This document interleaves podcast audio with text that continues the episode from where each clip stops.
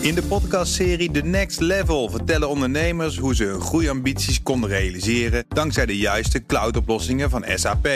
Wat waren de uitdagingen, de oplossingen en hoe ging de uiteindelijke implementatie? Benieuwd naar hun verhalen en hoe zij met behulp van SAP ook hun toekomstige ambities kunnen behalen? Luister de podcast The Next Level via de BNR-app of je favoriete podcast-app. BNR Digitaal wordt mede mogelijk gemaakt door Orange Cyberdefense. Orange Cyberdefense. Build a safer digital society. BNR Nieuwsradio. Digitaal. Herbert Blankenstein. Welkom bij BNR Digitaal. De macht van de Amerikaanse techreuzen zoals Facebook en Amazon wordt hier flink ingeperkt. Tenminste als het aan Europese overheden ligt. De Europese privacy-toezichthouder start 2 onderzoeken naar het gebruik van Amazons en Microsoft clouddiensten door EU-instanties om te zien of de opgelegde gegevensbescherming wel deugt.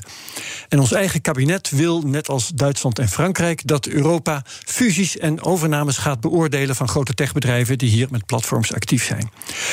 Dat is allemaal mooi, maar het roept ook een vraag op. Waar blijven onze eigen techreuzen uit Europa? Waarom zijn ze er nog niet en hoe gaan ze er wel komen? En gaan de zojuist genoemde maatregelen ze helpen? Daarover praten we met Taco Potze, oprichter en CEO van platformbouwer Open Social. Welkom. Dankjewel. En hier is ook Remy Gieling, oprichter van AI.nl, platform over kunstmatige intelligentie en voormalig hoofdredacteur van MT Sprout. Welkom ook. Dankjewel. Hoe zijn jullie eigenlijk zelf afhankelijk van Amerikaanse techreuzen? Ik vraag het eerst maar eens even aan Taco. Ja, goede vraag. Ik denk dat wij, net als vele andere start-ups, dat het moeilijk is om om de techreuzen heen te gaan. Bijvoorbeeld als je goedkoop wil hosten, dan is AWS toch over het algemeen de keuze die veel startups maken. Is er überhaupt een alternatief? Ja, Microsoft natuurlijk, maar dat is hetzelfde. En Google. Laken en pak, ja. Ja, er zijn wel alternatieven. Daar kijken wij ook naar. Zeker omdat we privacy is bij ons een belangrijk punt bij Open Social.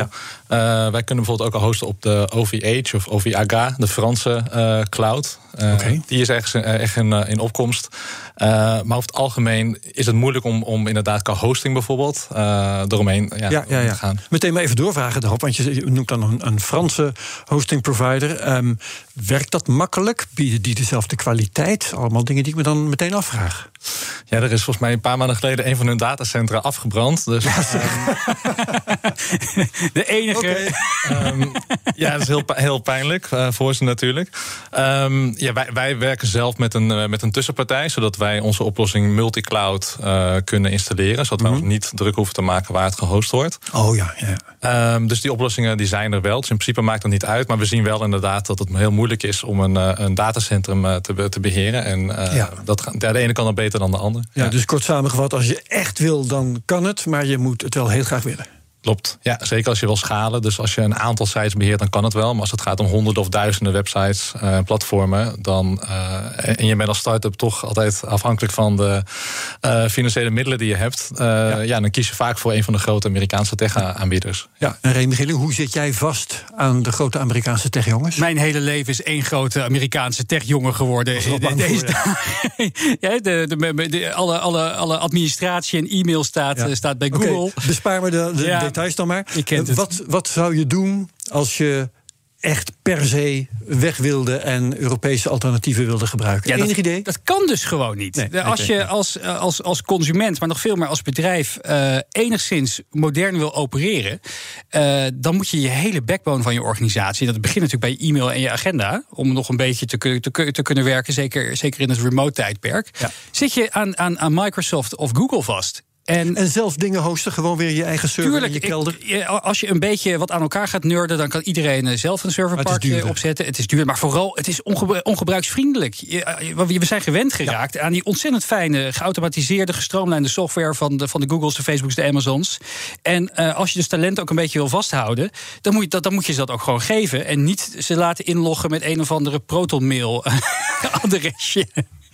En ik heb zelf nog wel eens een tijdje een server op mijn zolder... dan niet in de kelder, in de lucht geprobeerd te houden. En als je dat een tijdje gedaan hebt, dan wil je dat dus echt niet meer. Dus alle begrip wat dat betreft. Straks wordt het weer 40 graden en dan ligt dat ding er in één keer uit. Ja, dan krijg je alle glazen van klanten zelf om je oren. Ja. Oké, maar hoe zijn we daar gekomen? Waarom zijn de Amerikanen zo de baas geworden? Want het zijn Amerikanen, hè? Wie van jullie durft? Ja, nou ja, ik kan er wel wat over zeggen.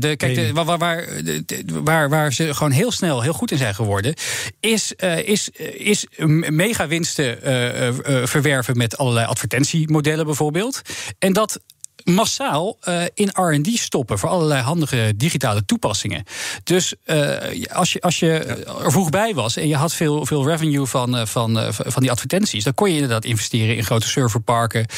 die vervolgens ook uitverhuren aan anderen. Dat is natuurlijk het verhaal van Amazon geweest. Ze hadden zelf wat servercapaciteit over en gingen dat op een gegeven moment ook maar doorverhuren.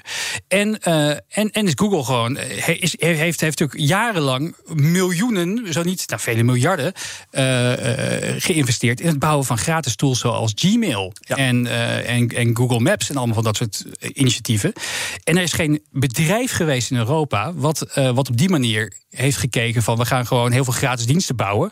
en we gaan eens kijken wat we daarna aan businessmodelletje eraan kunnen hangen. Dus dat is nu een soort van sneeuwbal. En die rolt. En die is heel moeilijk nog in te halen. En is er ook een factor militair, zoals bijvoorbeeld het Pentagon... dat nou eenmaal het internet heeft helpen stichten? Ja, dat is een van de bijna de fabels die Silicon Valley zelf groot heeft gehouden. Aan hun eigen merites... dat het waar is? Nou ja, ze hebben de fabel dat het een soort van hun eigen merites is... dat ze zo goed zijn geworden. En Stanford wordt er vaak bijgehaald. Het is gewoon overheidssteun geweest, bedoel je eigenlijk? Ja, Silicon Valley is groot geworden door een legerbasis die daar zat. En die hebben al in de beginjaren, weet je, de HP komt uit 1939... die hebben de eerste jaren die gewoon gedraaid, volgens mij, op overheidscontracten. Die waren gewoon leverancier daar. En die hebben, en door de jaren heen heeft het leger zoveel... ook via DARPA onder meer, heeft het zoveel techbedrijven gefund... en zoveel innovaties gefund. En daar kan het allemaal, omdat het onder nationale veiligheid wordt gegooid. Hier zijn we gelijk boos dat een privaat bedrijf wordt gesponsord door de overheid. Maar Taco, waarom kan Europa datzelfde trucje niet uithalen? Ik denk dat wat we ook niet moeten vergeten... is natuurlijk dat de Amerikaanse markt heel groot is. En als we puur kijken naar hosting... dan zijn er weinig pan-Europese spelers ontstaan. En wat dat betreft hebben denk ik veel hostingpartijen die boot gemist. En de miljarden die nu worden geïnvesteerd en die zijn geïnvesteerd... het zal heel moeilijk zijn om die terug te halen. Dus er gaat nu wel een Europees project starten, het Gaia-X project. Dat is een Europees cloud project, hè? Een poging om een Europees AWS te maken? Nou, het is niet hetzelfde. Dus wat je niet wilt in Europa is nog een Europese monopoliespeler. Als we dat hadden willen, hadden we wel AWS kunnen investeren.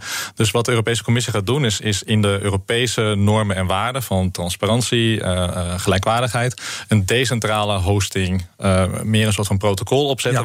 Ja, standaarden waar verschillende hostingpartijen mee kunnen doen.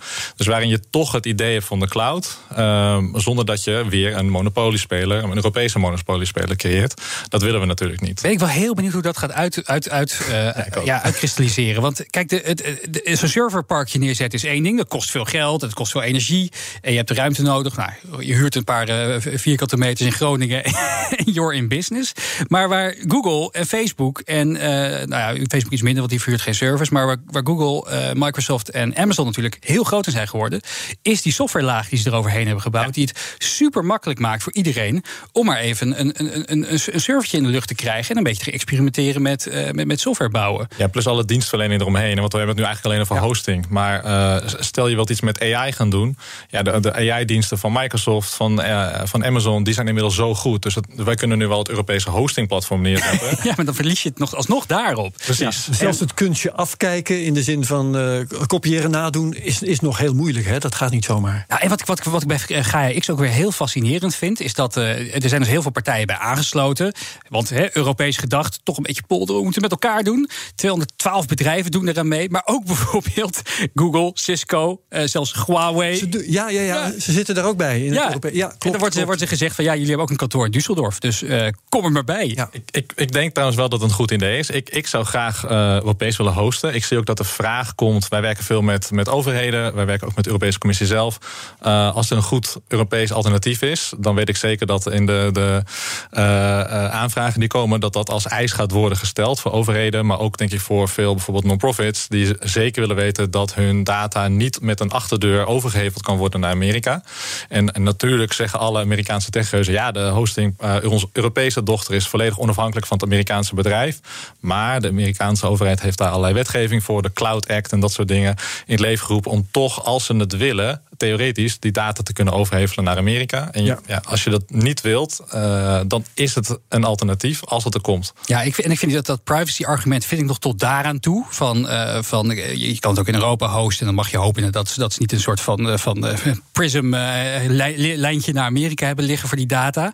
Je bedoelt naar de CIA. Ja, precies. Ja. Gelijk dat de database daarin wordt gefietst. Maar veel pijnlijker vind ik nog steeds dat je hebt gewoon geen keus. Als je als Europees bedrijf een beetje normale bedrijfsvoering wil doen en je wil een hele goede dienst hebben voor je e-mail en je agenda, dan heb je geen Europees alternatief wat dezelfde user experience biedt van een Europees bedrijf. En dus de hele tijd dat je die Amerikaanse bedrijven wel inhuurt, dan vloeit er best wel veel winsten en revenues die kant op. Dus je bent gewoon elke keer ben je geld wat later in R&D had kunnen stoppen naar Amerika aan het fietsen. Ja. En Taco, bij Open Social maken jullie community platforms voor Europa, maar je richt je ook op de VS. Ja. Kun jij nou als Europees bedrijf die beide markten goed bespelen?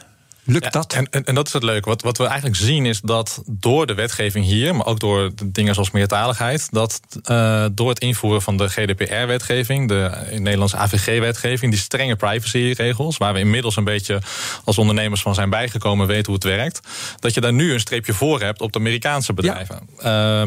Als een Amerikaanse partij in meerdere landen zit, ik noem een Amnesty International, zij moeten kiezen, dan kiezen ze liever voor een partij die weet hoe je met die data omgaat, maar ook die de laatste jaren vooral heeft hard gespijkerd op de privacy by design. Dus dat de applicaties met de privacy van de gebruiker worden ontwikkeld. Dus niet zoveel mogelijk data verzamelen in je app, maar zo min mogelijk data. Dus de Europese bedrijven die begrijpen dat. En die hebben, merk ik nu, toch een streepje voor. En wij verwachten ook dat de Biden-administratie daar zeker meer wetgeving in Amerika voor gaat ontwikkelen. En dat het daar ook wel wat meer die kant op zal gaan. Ik weet niet hoe snel dat gaat. En dat eigenlijk daar waar een enkele jaren voorsprong al op hebben. Zegt niet dat GDPR-wetgeving fijn is als ondernemer, want er is heel veel papierwerk en dat kan echt wel beter. Maar in de kern zie ik wel dat we het nu onder controle hebben, dat de applicaties ook beter worden. Dus ja, ergens ben ik daar wel blij mee dat die wetgeving er is. En Remy, jij bent gespecialiseerd in kunstmatige intelligentie. Google en Facebook, het is een sleuteltechnologie, hè, waar Google en Facebook een vette vinger in de pap hebben. Lopen die voor? Zijn we in Europa eigenlijk wat dat betreft ook al beslissend achtergeraakt? Nou, kijk, waar we in Europa heel goed in zijn, is de ontwikkelde technologie en de backbone die hier is ontwikkeld door onder meer de techgiganten in Amerika en China, om die uit te ginnen tot handige applicaties waar eindgebruikers echt wat aan hebben. Ja. Zelfs, weet je, het grootste AI-bedrijf van Nederland zou je bijna kunnen zeggen, Picnic, noemen zich ook een AI-first bedrijf, die maakt gebruik van AWS en Snowflake. Dat is ook weer een Amerikaanse speler met een hele grappige Nederlandse CEO weer aan het roer. Dus een klein beetje Nederlands trots in de valley. Ja, maar daar kopen we weinig voor. Ja, daarom. Dus wat Facebook en Google heel slim hebben gedaan al heel vroeg, is heel veel geld, miljarden investeren in experimentele technologie ontwikkelen. Verdienen daar helemaal niks aan. Hebben dat nu ook open source vrij beschikbaar gegeven. Dat gaat om PyTorch en TensorFlow voor de technische luisteraar. En het is heel fijn dat ze dat aan ons hebben gegund, aan de wereld. Dat we maar dat met daarmee zeggen ze eigenlijk al, we hebben een voorsprong die niet meer in te halen valt. Ja, het is voor een soort visitekaartje. Ze hebben natuurlijk ontzettend, zijn ze op zoek naar programmeurs. En ja, waar wil je dan graag werken als het allerbeste AI-talent? Nou ja, bij bedrijven die dit soort applicaties ontwikkelen. Ja.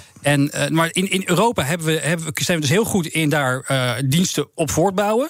Maar het is niet zo dat we daar ook maar enigszins een voorsprong inbouwen dat we een alternatief hebben ontwikkeld voor deep learning. Wat hebben we nou eigenlijk in Europa voor technologiebedrijven die, ik zal maar zeggen, een groeikern kunnen zijn, hè, of de kiem kunnen zijn van eigen techreuzen? Ja, nou, je ziet in Nederland alleen al dat de betalingen, de PSP's, de payment service providers, floreren wereldwijd. Mollie en Adyen en dergelijke. Mollie en Adyen, ja, dat is natuurlijk wel gaaf, maar ook weer voortgebouwd op anderen. Het is niet dat ze zelf en ook daar weer bij, ze verdienen heel veel, maar het is niet dat ze dat door aan het investeren zijn om een eigen servertechnologie te gaan bouwen, om vervolgens dat weer te gaan verhuren aan Nederlandse bedrijven. zoals een Amazon dat heeft kunnen doen. Welke zou jij noemen, Taco?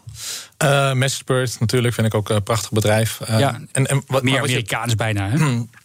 Ja, we hebben nog een hele mooie partij, Remote, ook geleid door een Nederlander. Maar wat je wel ziet is dat er nu een nieuwe golf investeringen vrijkomt voor de Nederlandse tech-scene vanuit die bedrijven. Dus mensen die in Amerika hun geld verdiend hebben of partijen hier, die investeren opnieuw in het Nederlandse ecosysteem. Dus er komt een soort van nieuwe golf en ja, daar verwacht ik wel veel van. Omdat dat ze niet alleen geld meenemen, maar ook echt smart money hebben. Ja, maar dat is ook hartstikke goed. Alleen het zijn wel weer producten die worden voortgebouwd op de infrastructuur van Amerika. Al die platformen, er is geen van die partijen die het in Europa bij Europese hosting providers waarschijnlijk zit en Europese ML-modellen aan het ontwikkelen is. Herbert Blankenstein. We hebben het over de macht van de Amerikaanse techreuzen. Die is zodanig gegroeid dat Europa die nu eindelijk aan banden probeert te leggen. Maar hoe krijgen we die eigen techreuzen? Praten we over verder met Taco Potze van Open Social en met Remy Gieling van AI.nl. Taco, jullie nemen het op tegen bijvoorbeeld Microsoft en Salesforce. Voel je je dan ook David die het opneemt tegen Goliath? Soms wel, het is heel erg leuk, vooral als je wint. Ja, maar dat is nog niet gebeurd. Ja, dat is zeker wel gebeurd. We gaan onder andere samenwerken met de Europese Commissie. Dus de Europese Commissie heeft voor Open Social gekozen voor alle community platformen voor de Europese instituten. Dat is een hele opsteker voor ons. Ja, dat is een klein nieuwtje. Daar hebben we inderdaad wel, ik mag geen namen noemen, maar een van de techreuzen aan de kant weten te werken. Waarom? Omdat wij natuurlijk staan voor die Europese waarden van transparantie, samenwerken, et cetera. Is om die reden ook voor jullie gekozen? Ja, ik gok Microsoft. Kan ik zeggen erop. Dat heeft u mij niet horen zeggen. Maar tuurlijk, kijk, de macht van de techreuzen is enorm. En klein voorbeeld noemen. Ik zag laatst een tweet langskomen van een school. Hey, we zijn geselecteerd voor het Microsoft Educational Program. Dat betekent dat alle studenten gratis de Microsoft producten mogen gebruiken. Dus ik zei, dat is tof. Want sponsoring, zetten jullie dat wel als sponsoring in jullie schoolgids? Ja. Sponsoring? Het is gewoon gratis. Dus ik zei, moet jij dan niet ook zo'n competitie organiseren? Onwetendheid.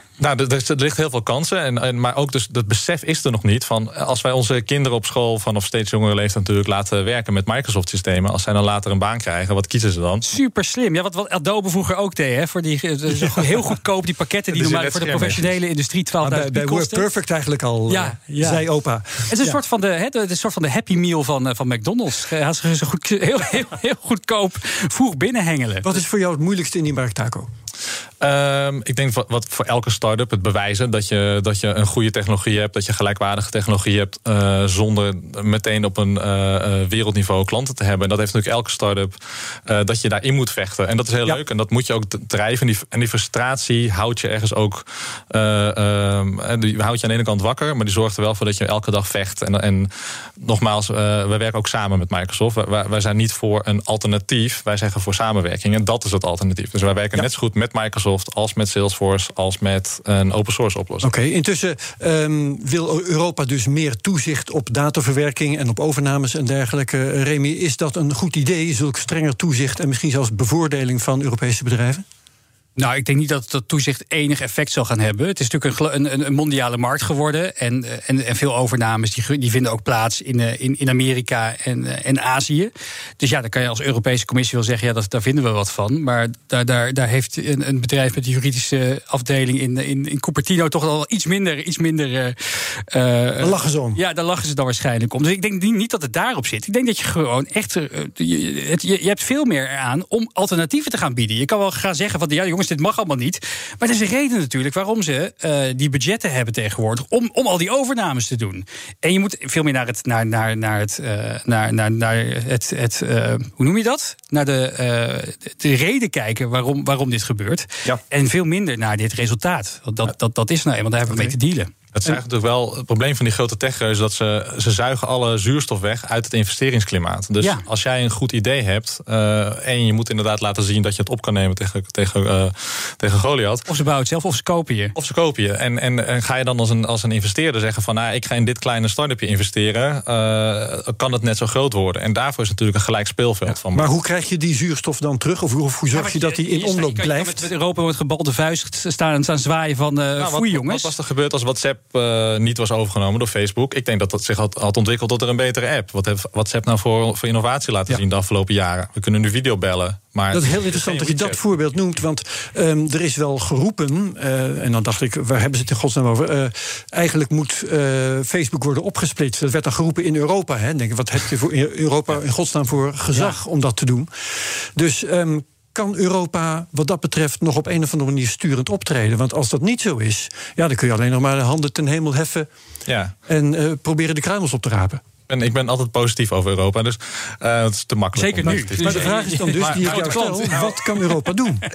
Een gelijk speelveld creëren. Dus simpel, belastingen bijvoorbeeld. Als een grote Amerikaanse techreus geen belasting hoeft te betalen, dan hebben ze veel meer geld om in R&D te investeren. Nou spreek je de Nederlandse overheid aan, volgens mij. Of de Ierse. Ja, ook Nederland. Volgens mij wordt de reden waarom Google, waarom al die techreuzen hier bij ons die serverparken neerzetten, dat heeft Arjen Lubach volgens mij een fantastisch item over gemaakt een keer. Is dat ze heel gunstige voorwaarden krijgen. Belastingparadijs. Ja, en dat alle groene stroom die we neerzetten, dat direct terugvloeit naar bijna gratis voor nop om die parkjes een beetje. Het zijn overigens de Amerikanen die nu met het wetsvoorstel komt om de corporate tax wereldwijd te gaan hebben. Dus mijn inziens had dat uit Europa moeten komen. Dus dat is natuurlijk één ding. Dataportabiliteit, iets anders. Dus als jij van een bepaalde app weg wilt, dat je niet alleen je data in een groot PDF-bestand krijgt, maar dat je het in een bepaald format krijgt, zodat je dat ook over kan dragen naar die start-up bijvoorbeeld. En dat soort standaarden en protocollen zitten ook in dat Gaia-X-initiatief. Ja, en ook in de nieuwe Digital Services Act en ook in GDPR, maar het is nog te onduidelijk. Er is nog weinig jurisprudentie over. Ja, wat ik ook wel interessant vind, is dat ik was laatst een podcast aan het luisteren met Alexander Klupping en Ernst-Jan Fout. En die hadden jullie vriend van de show. De podcast over media is dat geloof ik. Ja, die hadden Bert Hubert. Oké, kennen we. Ja, volgens mij kind aan huis was hier. En die stelt dus, je kan wel blijven wachten op die grote plannen, et cetera. Maar wat je gewoon moet doen als Europa, we hebben gewoon overmorgen een Gmail-concurrent nodig. Of een Exchange-concurrent. Geef nou gewoon, schrijf een wedstrijd uit. 100 miljoen voor de partij die de beste want dan krijg je een soort staatsbedrijf. Dat gaat toch nooit werken? Dat je kunstmatig een concurrent creëert? Dat kan misschien wel. Wie zegt van niet? Kijk, de concurrenten zijn er wel. Alleen de vraag is, ze zijn nog te klein en hoe worden ze groot? Dus wat de Europese Commissie wel goed doet, mijn zin, is een grote pot met investeringen. Dat was vroeger het Horizon 2020-programma. Ja. Dat heet nu het EIC Accelerator-programma. Wij doen daar zelf ook aan mee. 100 miljard binnenkort beschikbaar. Het is wel serieuze bedragen.